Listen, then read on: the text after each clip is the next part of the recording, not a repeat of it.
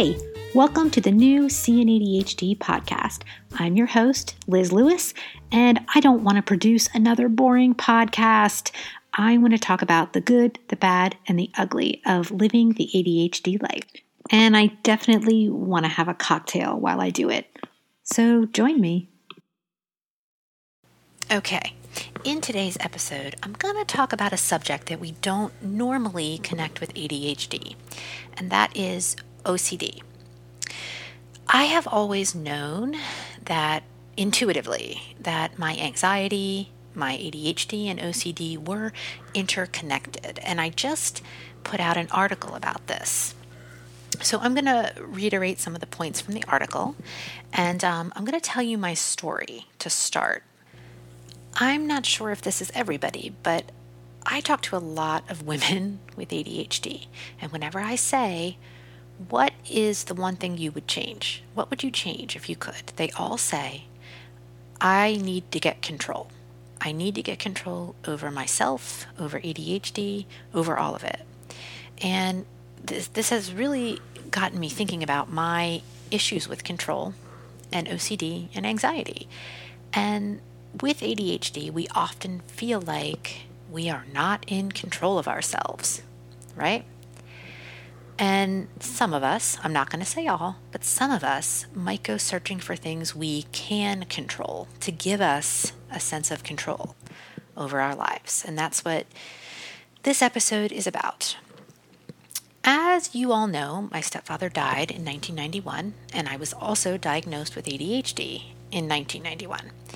And when I was diagnosed, I was diagnosed with depression as well. And I was put on medication, and started middle school, and basically my whole life was run by adults, and I didn't have any control over anything. And a part of me, I guess, was trying to get control. So here's how it started. We had a series of neighborhood babysitters, I promise this is going somewhere, that would come over and stay with us so our mom could get out on her own once in a while. There was one very funny episode with a teenage babysitter who let my five year old kindergartner brother in the bathroom himself to take a shower, and he flooded our bathroom. And it was so much water, it leaked into the basement, and he ran outside naked. And needless to say, we had scared away every babysitter in our neighborhood.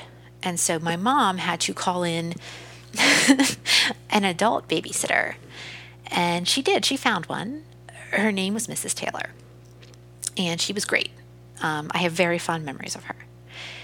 But right around this this time, as I said, I was feeling very out of control in my life, and one evening, Mrs. Taylor was with us, and I asked her if she was going to have a snack with me uh, while we were watching a movie, and she said that she couldn't because she had lost weight eating 20 grams of fat or less per day. Now, keep in mind, in the 90s, early 90s, we still thought fat was bad for us. So this was not this was not out of the line at that time. And I was a little girl who was chubby. I was always considered chubby by my doctor, by everybody who knew me. And when Mrs. Taylor said that to me, I think in my head like a switch flipped. Like, oh wow, wait, I can't control anything about my life. But I might be able to control the things I eat in my body. And anyway, I latched onto this idea of food and weight, and it felt, again, it felt safe or like I was controlling something. And I didn't realize at the time that this was sort of triggering in my head a, a chain of events that would go on for, for forever into my adult life. And I didn't even realize that my eating behaviors, my mental gymnastics I do every day, counting calories and figuring out macros, I didn't know until probably my 20s that that was even related to OCD because OCD is such a talking point. I just knew I had ADHD and I knew I wrote down everything I ate. Really, that's that's really all I knew. I actually titled the article that's on the website ADHD and the Need for Control of Something because I don't think I'm alone. I don't. Uh, we just don't talk about this. So let me start by explaining what OCD is. I looked it up in the DSM, and it is broken down into obsessional thoughts and compulsive acts or rituals. So, obsessional thoughts are repeated images, urges, or thought patterns that are intrusive and cause someone anxiety or some other emotional distress. Typical examples that we hear are fear of germs, unwanted intrusive thoughts, even like sexual thoughts, violent or upsetting scenes just popping into your head. Um, for me, my repeated urges, images, thought patterns tend to be around my body or food. Um, I know that that's not normal, and most people with OCD do. I know it's not normal to just keep picturing my own thighs or something, but I've never been able to stop that. Okay, so compulsive behaviors are the repetitive activities that somebody with OCD feels compelled to perform as a result of the obsessional thoughts. Examples of this include excessive hand washing, um, arranging and rearranging things. We've all seen this, right? Repeatedly checking things for completion. Like, I will do funny things like back out of my driveway, drive around the block, and come back and make sure the garage door is closed. and um, for me, this also manifests these my compulsive behaviors are logging onto MyFitnessPal and putting in all my food. I do it several times a day. And I also have a constant mental tally happening in my head of what I've eaten. Um, but I admit it, I talk about it openly. This is an OCD behavior. So, every year I go to the annual International Conference on ADHD, and I've been very suspicious about ADHD and generalized anxiety and OCD for a while. And this year, um, I was unable to attend the first session. It was called API on the first day.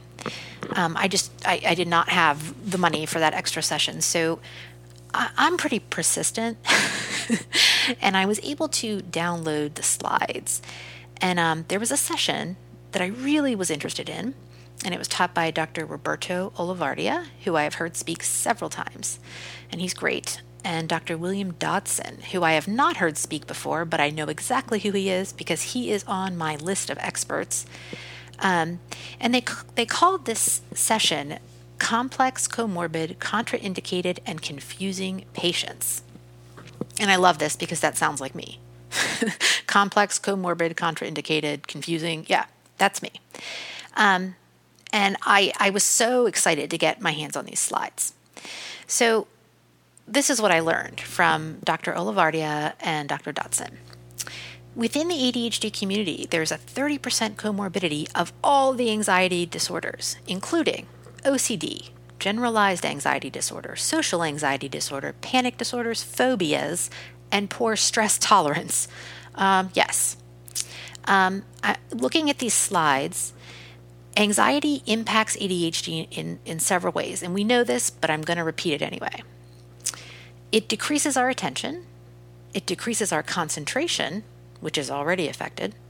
It makes it harder to utilize helping strategies. It interferes with all of our executive functions, don't we know it? And sometimes it might actually mitigate hyperactivity. And I always say, overthinking is my exercise of choice. okay, and I found a slide that really gets down to business here, and it says, if there is already a problem with self regulation, which is what ADHD is, OCD can produce the additional these additional symptoms. Selective attention, especially to threat-related tasks. So we pay selective attention to the things that we're most afraid of. All those negative thought patterns, yeah, that's selective attention. The inability to filter irrelevant data, inability to filter out obsessive thoughts. I've already confessed to this.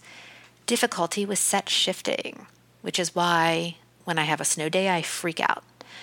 An inflated sense of responsibility. This is why so many of us, these uh, uh we women with ADHD and anxiety, we feel like everything is our responsibility. This might be part of the OCD thing. and cognitive deficits on visual memory tasks. So, according to Dr. Olivardia, and this quote actually came from ADDitude Magazine, which I can try to remember to link to. It says OCD can be diagnosed if someone has either obsessions or compulsions or both. Stereotypes about the condition abound, but the reality is complex and nuanced. Obsessions can take on any form, and OCD varies widely in severity, so diagnosis is difficult and requires a therapist specially trained in the condition. So, this is the bottom line OCD symptoms pile on in addition to our ADHD symptoms. Um, when you have OCD with ADHD, you have increased rates of social phobia and social problems, which makes a lot of sense to me uh, based on my life and conversations I've had with other women. And there are a few family studies that show an association between OCD and ADHD. And when I look at my family, this definitely rings true. And my family should have been in this study. um, in the study groups, the, pres- the prevalence of OCD and ADHD together, being diagnosed together, ranges from 10% to about 44%, which to me is a pretty big range. But if you go halvesies, so 10 and 40, what's in the middle of 10 and 40? 30? 25? I don't even know. I guess, I don't know what it is. If you go in the middle of 10 and 40, um, that's, a, that's not a small number of us. So you can have ADHD and anxiety and OCD all at the same time. And it sucks. No, I'm kidding. Um, and I'm glad that someone like Dr. Olivardia and Dr. Dodson, I'm glad that someone is looking at this because, as I expressed, it is something that has affected my life. And I think my awareness of it, starting in my mid 20s, has helped. Um, but knowing that I'm not imagining it, you know, knowing that this is a real thing, um, it actually kind of helps me.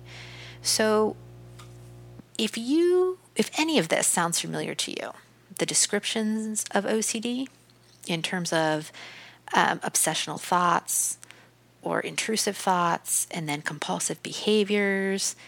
If any of this rings true for you, my suggestion would be, and you know you have ADHD, my suggestion for you would be to bring it up with your treating physician. It might not need to be addressed, you know, right away, like right on, but if it's affecting your life negatively, there's no reason not to address it. Sometimes I think that our brains are just so busy, you know, and we have so many, most of us have some kind of uh, co- what they call comorbid diagnosis. And so sometimes I feel like these these anxiety driven behaviors for me it's this OCD stuff but sometimes I feel like our brains need a release valve like there's just so much pent up energy in there.